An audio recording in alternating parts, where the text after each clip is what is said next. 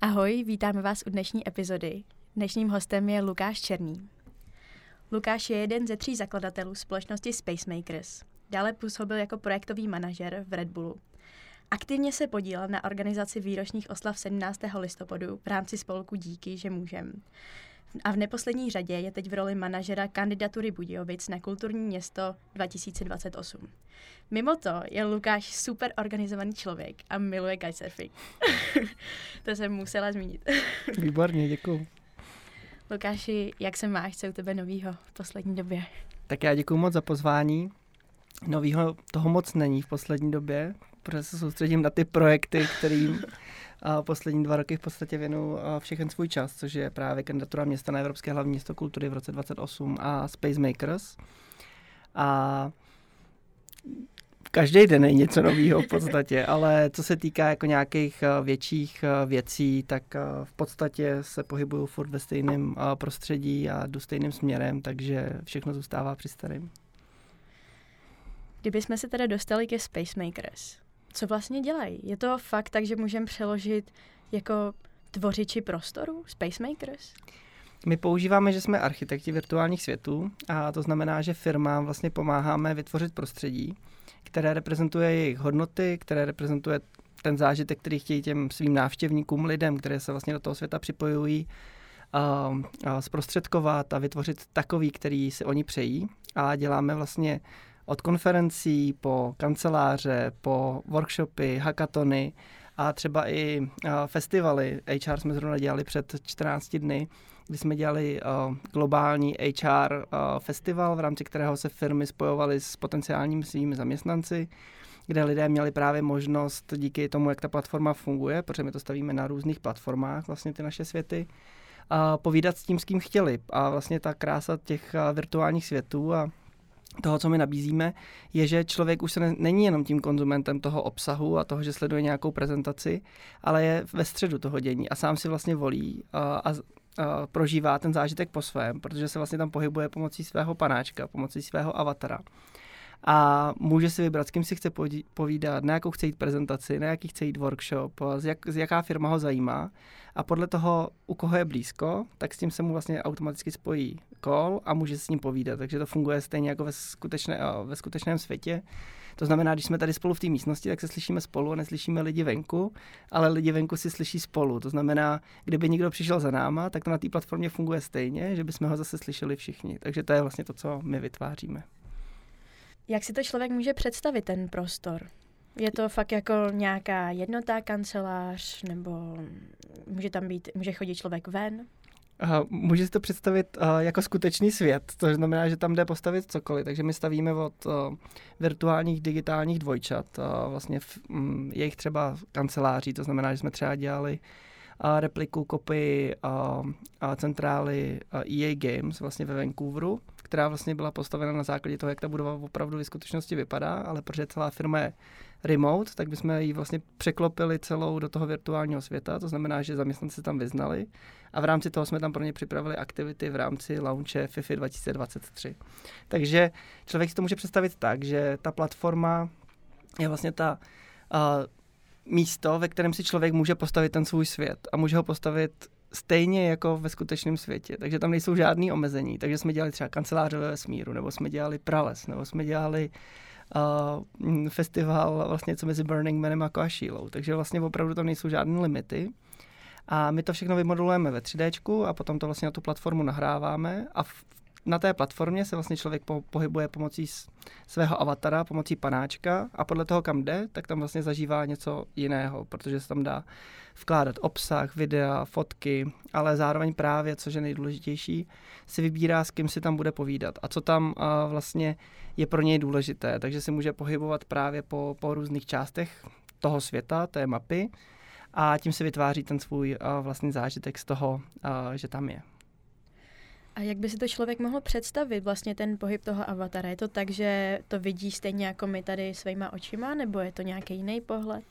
A my vlastně ty naše světy stavíme na třech typech různých platform. Jedny jsou 2D, to znamená, že vlastně člověk se tam pohybuje nahoru, dolů, doleva, doprava, což je velmi jednoduché. To znamená, že ta platforma je velmi inkluzivní a každý se tam vlastně rychle zorientuje, protože se vlastně pohybuje vlastně z ptačí perspektivy, toho panáčka vidí veprostřed pod sebou a chodí si kam chce. Pak jsou vlastně platformy, které jsou jako videohry, to znamená, že člověk se pohybuje ve 3D prostředí a vidí svět stejně, jako ho vidíme my v našem světě.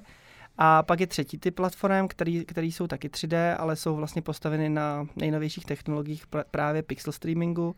To znamená, já nechci zacházet úplně do detailu, ale umožňuje to vytvářet fotorealistické světy, kdy člověk se ten zážitek nerendruje, respektive nepočítá u něj v počítači, ale probíhá to na cloudu a vlastně k němu se streamuje stejně jako u počítačových her ten zážitek. Je to vlastně podobné jako Microsoft Game Pass nebo vlastně Steam, kdy vlastně člověk může takto hrát i hry. Kolik vás je v týmu? Předpokládám, že asi nejsilnější složka bude ta grafická.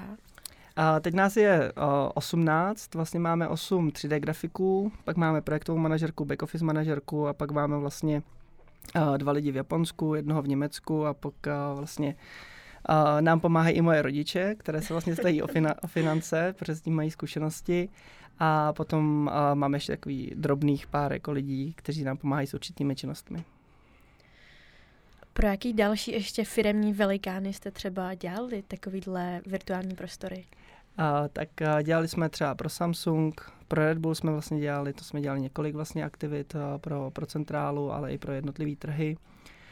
Potom jsme dělali pro Bobcat, kteří třeba mají tady v Čechách vlastně svoji výrobní fabriku a my jsme vlastně dělali její repliku, vlastně 1:1, tak aby mohli lidem z celého světa představovat, jak jsou bagry, traktory, prostě všechny tyhle zařízení vyráběn a jaký mají vlastně všechny dodatečné přídavné prostředky, radlice a tak dále. A vlastně funguje to částečně jako, nebo má to fungovat právě jako částečně salesový nástroj třeba pro tu firmu.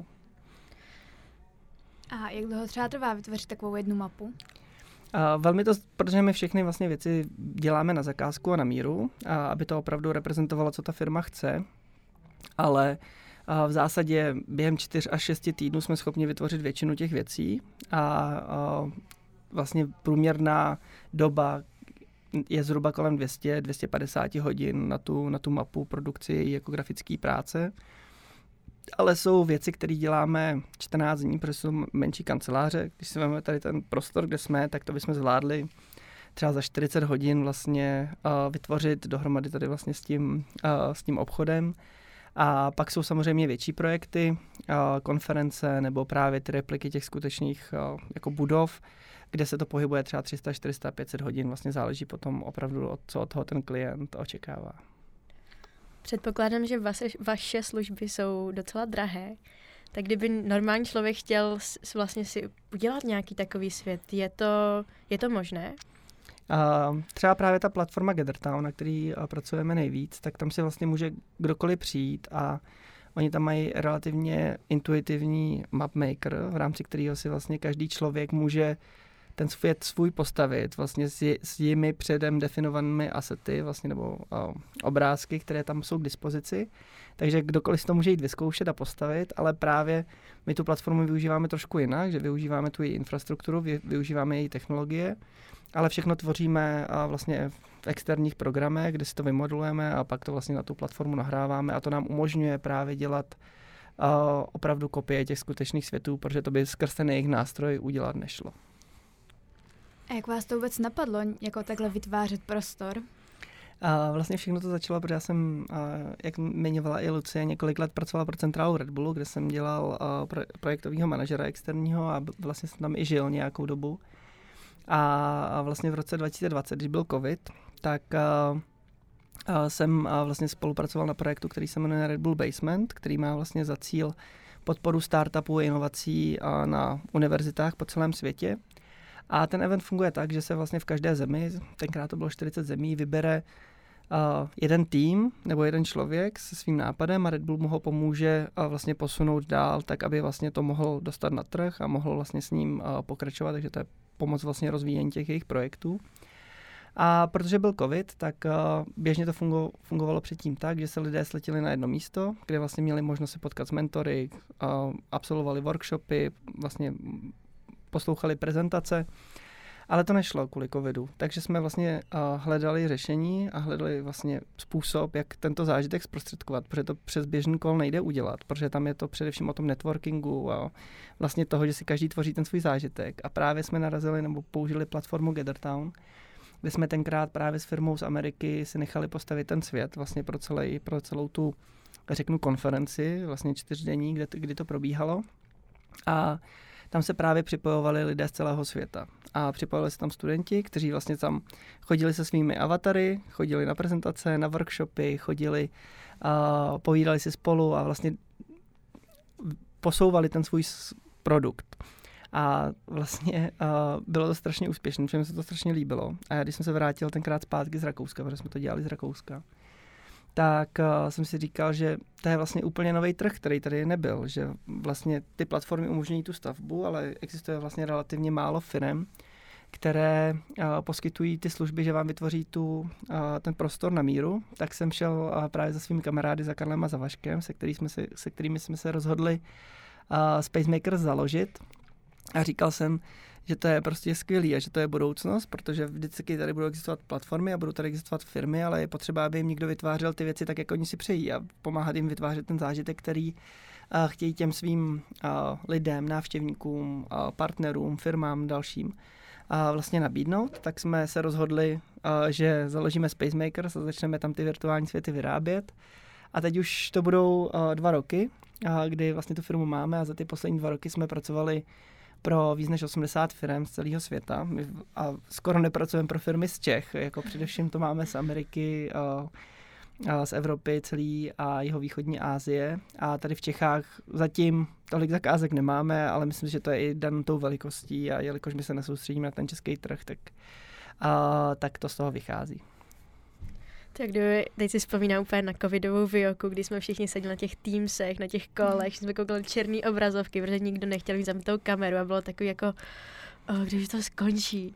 Ale tohle by bylo fakt boží úplně, prostě, kdyby jsme tam měli tu třídu a mohli tam mít všichni ty avatary svoje, tak to by bylo fakt krásný. To bylo úplně hned jiný. Bylo oživení.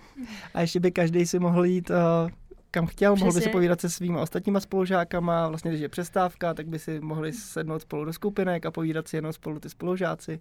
Takže to opravdu ta platformy, vlastně podobný tomu, nabízejí to, že si můžete povídat s kým chcete a kdy chcete, a tam jsou i funkce, že se člověk může přihlásit, nebo že člověk může jít před tabuli a slyší ho všichni, takže vlastně tam jdou jako velmi dobře imitovat to, jak svět funguje, jak ho známe, tak vlastně to se dá na těch platformách vlastně imitovat a postavit vlastně ve stejném duchu. Ty si tu trošku naťuknul Red Bull. Co dalšího si tam jako projektový manažer dělal? Já jsem se tam nastěhoval před 8 lety, vlastně v roce 2015. Já jsem tam šel na stáž, protože já jsem předtím pracoval v českém Red Bullu. A šel jsem tam vlastně pracovat na projektu Red Bull Paper Wings, což je mistrovství světa v hodu vlaštovkou. A pak si mě tam nechali a potom jsem realizoval projekt Red Bull Can You Make It, což je můj oblíbený projekt. A to je projekt, kdy studenti vysokých škol cestují po Evropě, ale nemají peníze, nemají mobily, nemají kreditní karty, nemají nic. A vlastně startují na 5 místech, kdy mají za úkol se dostat do finálové destinace. Vlastně v roce 2016 to byla Paříž, v roce 2018 to byl Amsterdam a v roce 2020 to bylo zrušeno vlastně tenkrát kvůli covidu právě. A po celé Evropě je 50 checkpointů, které oni můžou navštěvovat, kde plní různé úkoly, ale vlastně to kouzlo je v tom, že oni cestují za plechovky Red Bullu, takže všechno vyměňují od jídla, po ubytování, po dopravu, vlastně za všechno používají jako platidlo právě tu plechovku Red Bullu. A tak to byl jako jeden z nejlepších projektů, na kterém jsem se podílel. A potom to byl právě projekt Red Bull Basement. A já jsem z každých těch projektů vlastně Red Bull Can You Make It, Red Bull Paper Wings dělal 2x, takže to bylo od roku 2015 do toho roku 2020. Co tě na tom být projektový marketák nejvíc bavilo?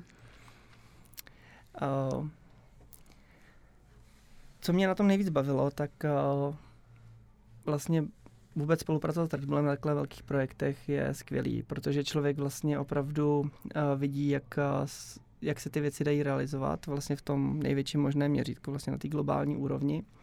A ta spolupráce s těmi lidmi po celém světě, protože člověk vlastně musí zohledňovat různé kultury, jak se lidé chovají, jak tráví svůj volný čas, aby vlastně ty aktivity fungovaly. A my jsme měli vlastně velmi mezinárodní tým, protože tam nás bylo 9, když jsem tam vlastně žil, což bylo 2015-2016.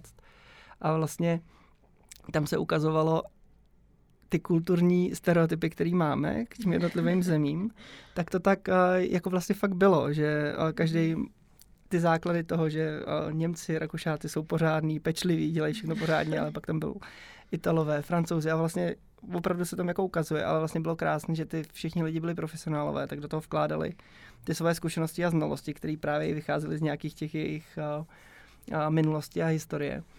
A vlastně mít možnost ovlivňovat, jak tyhle aktivity jako probíhají po celém světě a vymýšlet, jak to má fungovat, tak aby to opravdu ty lidi bavilo, aby to bylo úspěšný, aby to přinášelo ten zážitek, který od toho všichni očekávali, tak to bylo super a že zároveň tam měl člověk jako velkou možnost se spoustu věcí naučit a dělat nové věci a vlastně jak se ty projekty postupně vyvíjejí, tak nikdy člověk skoro nedělá to samé, že vlastně začne to nějak nápadem, nebo vlastně na začátku je nějaká idea, jak to má fungovat, ale pak se to rozpracovává až po tu implementaci a po tu samotnou realizaci, takže vlastně se i ta práce vyvíjí a to mi přijde vzrušující a stejně jako v podnikání, tak člověk skoro nikdy nedělá to samý. Jsou tam samozřejmě jako nudný aspekty té práce, který jako člověk musí vždycky dělat, ale vlastně si člověk vytváří tu svoji agendu a co je potřeba udělat a musí si to prioritizovat.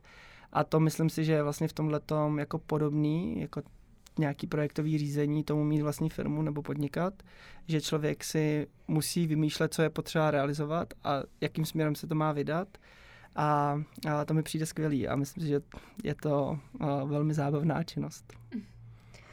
V posledních měsících, možná roce, tě nejvíc asi naplňuje jeden z těch projektů Budějovice 2028. Co to přesně je? Vlastně Evropské hlavní město kultury je projekt, který vznikl v roce 1985 a slouží k propagaci kulturních hodnot, unikátnosti jednotlivých států a měst vlastně po celé Evropě a přibližovat je ostatním občanům Evropské unie.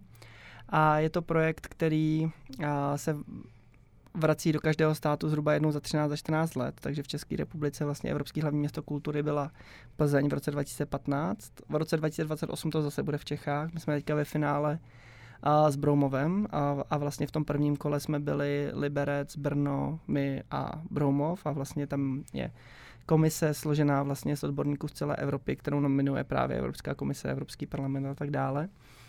A je to projekt, který má za úkol za prvé zvyšovat mezinárodní profil toho města, jeho známost v Evropě, oslovovat tu unikátnost jeho, to znamená představovat, co je pro to město typické, jak tam lidé žijí, co se tam děje, jak to funguje a vlastně v zbytku Evropy, ale zároveň se to město i stává centrem kultury pro celou Evropu. To znamená, že tam dějí konference, dějí se tam festivaly, dějí se tam různé aktivity a je to dlouhodobý proces vlastně proměny toho města, jak funguje a je to krásný projekt v tom, že většinou se ty problémy nebo věci řeší izolovaně a ne moc dohromady, ale ten projekt právě umožňuje se na všechny ty oblasti toho života v tom městě, jeho kvality, jak funguje to město, jak komunikuje, jaká je tam kultura, vlastně podívat dohromady a najednou a najít to řešení, který vlastně odpovídá všem těm oblastem.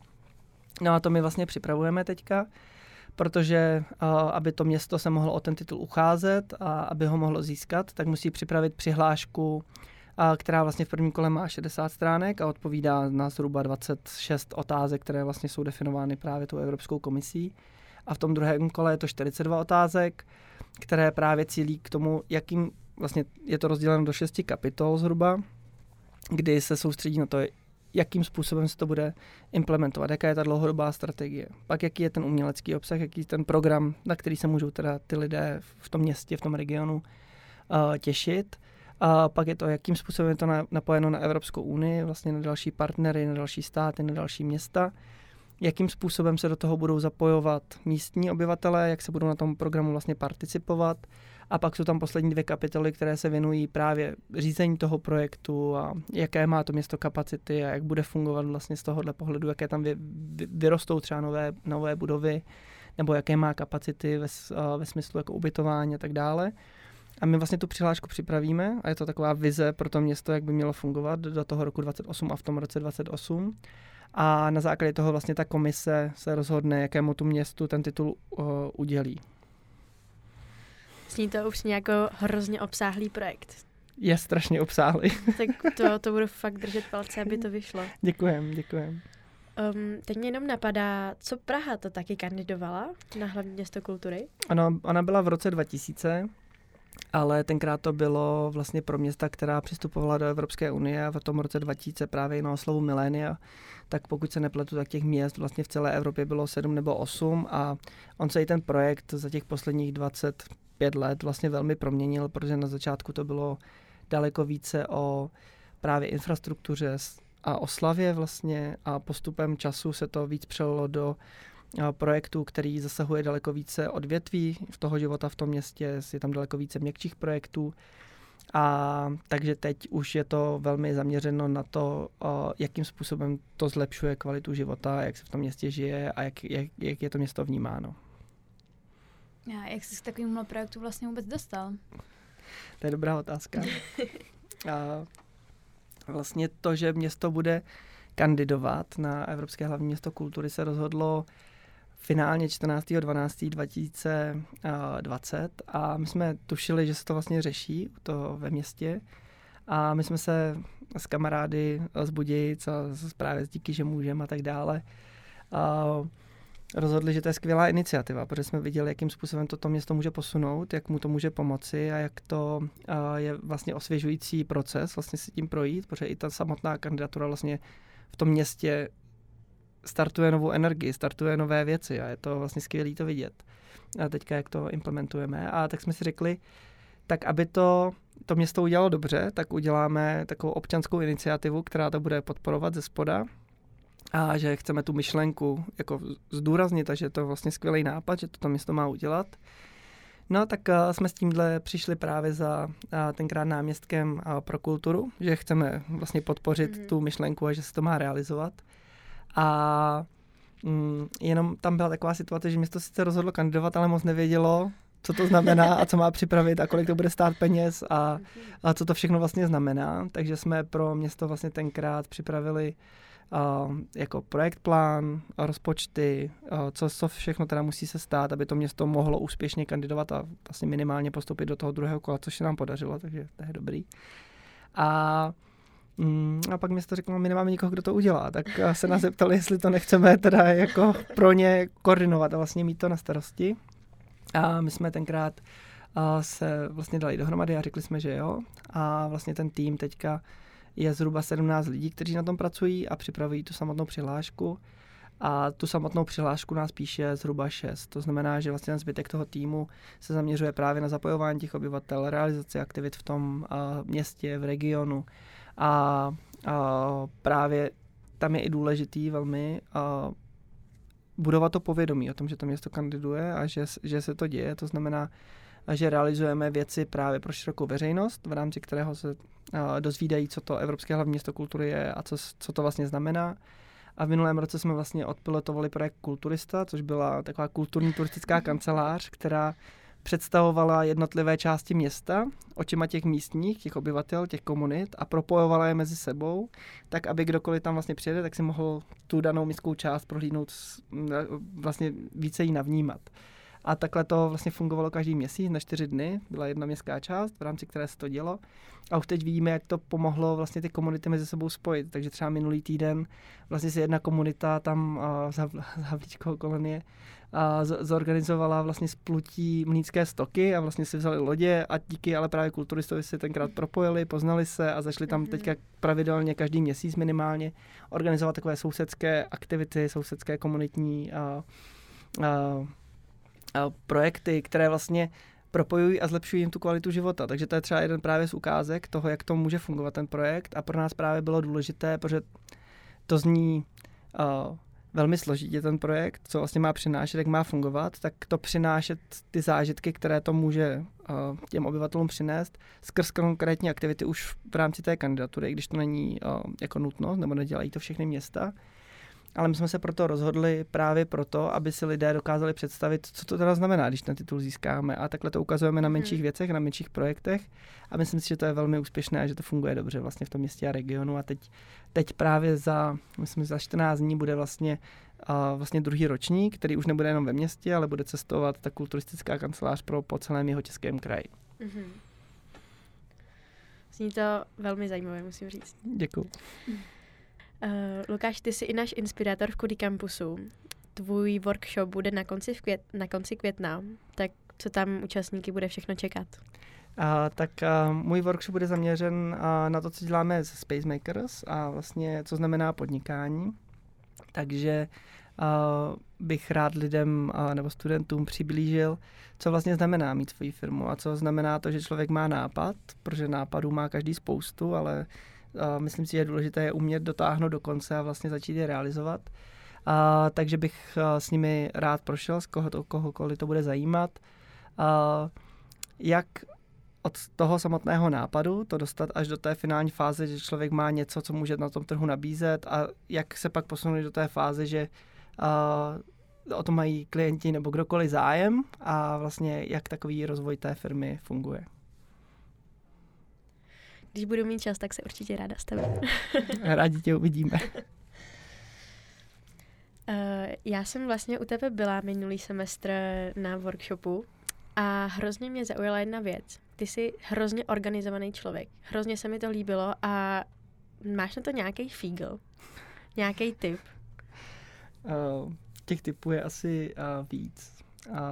Všechno si píšu, protože jsem měl třeba před 7-8 lety, to jsem vlastně byl ještě v českém Red Bullu, tak jsem večer chodil spát a přemýšlel jsem, co musím druhý den udělat. Ráno jsem se budil s tím, co musím jakoby během toho dne udělat a s tím vlastně nejde žít. Takže já už vím, že cokoliv potřebuji udělat, tak si to automaticky jako píšu, to znamená, že si nemusím ty myšlenky držet v hlavě a všechno si to jako dávám do jedné aplikace, která se jmenuje Todoist a neplatí mě teda, ale...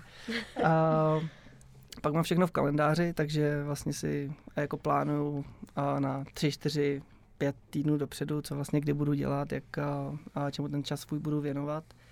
A myslím si, že to zase pomáhá tomu uvolňovat tu kapacitu na to, aby se člověk mohl soustředit na tu, řeknu, hlubokou práci nebo těm samotným projektům a nemusel přemýšlet, co teda kdy bude dělat. Vlastně, když to člověk naplánuje dopředu, tak ten život je vlastně daleko jednodušší. A díky tomu líp spím a dokážu... dobře se soustředit na to, co zrovna mám dělat. V tom mi teda ale pomáhá, třeba já medituju už několik let, takže díky tomu si dokážu opravdu jako tu hlavu vyčistit a vypnout vlastně od té svojí práce. A myslím si, že je důležitý dávat jí občas odpočinek a vypnout jí úplně od té práce, protože pak je člověk přetížený a nemůže vlastně moc dlouhodobě tak fungovat.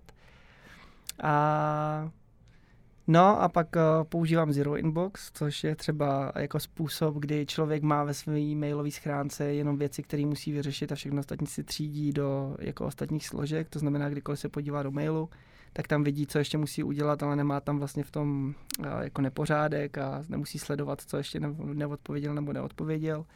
Takže mám přehled v tom, co ještě musím udělat, co nemusím udělat, dohromady s tím končkem mi to funguje vlastně velmi dobře. A takhle ve zkratce, já jsem na to vedl 2hodinový workshop, takže... Ale tak takhle ve zkratce, podle mě je důležitý opravdu každý si musí najít ten svůj způsob, jak se mu jako dobře funguje a kdy cítí, že tu hlavu jako může využívat na 100%. To mě pomáhá opravdu si všechno psát, udržovat si v těch věcech pořádek, protože pak, když toho má člověk hodně a začne toho být až moc, tak...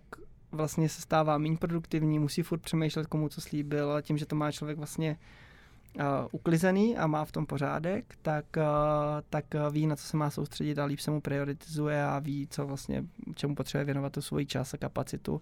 A myslím, že to je vlastně jako nejdůležitější jako schopnost, nebo co se hodí podle mě každému, je naučit se prioritizovat svůj čas a svoji energii, protože každý máme jako omezené množství. A třeba takový tip, já když jezdím někam autem, tak mám vypnutý rádio a neposlouchám vlastně nic, protože to je zase čas, kdy člověk může přemýšlet a vlastně sedí v tom autě a buď teda telefonu, nebo právě jedu potichu, protože ten člověk si může přemýšlet a toho času máme vlastně málo v těch našich uspěchaných životech v posledních jako letech. A je podle mě důležitý opravdu občas ten čas věnovat jenom svojí hlavě a ty myšlenky si třídit a jako prioritizovat jako dopředu. Tak my ti děkujeme, že jsi udělal čas na náš podcast. A ještě závěrečná otázka. Máš nějaké motto? Nemám žádné motto. Fakt nemám žádný motto. A asi fakt ne. To je taky úplně v pořádku, já třeba taky žádný nemám. Já myslím, že jich existuje až moc takových dobrých, co jsou i třeba v našem podvědomí, ale vlastně jako možná i nevědomky s některýma třeba řídíme, ale není podstatný jako mít prostě jedno to hlavní, takového toho grále svatýho. Člověk to jenom nesformuluje do toho jednoho mota. Přesně. Tak moc děkujeme, Lukáši. Taky děkuju moc za pozvání, bylo to moc příjemné, děkuju. Super, díky moc. Díky T-Mobile Magenta centru, kde podcast vytváříme, můžete nahlédnout za oponu Kudycampus workshopů nejen ze strany inspirátorů, ale také z řad aktivních studentů.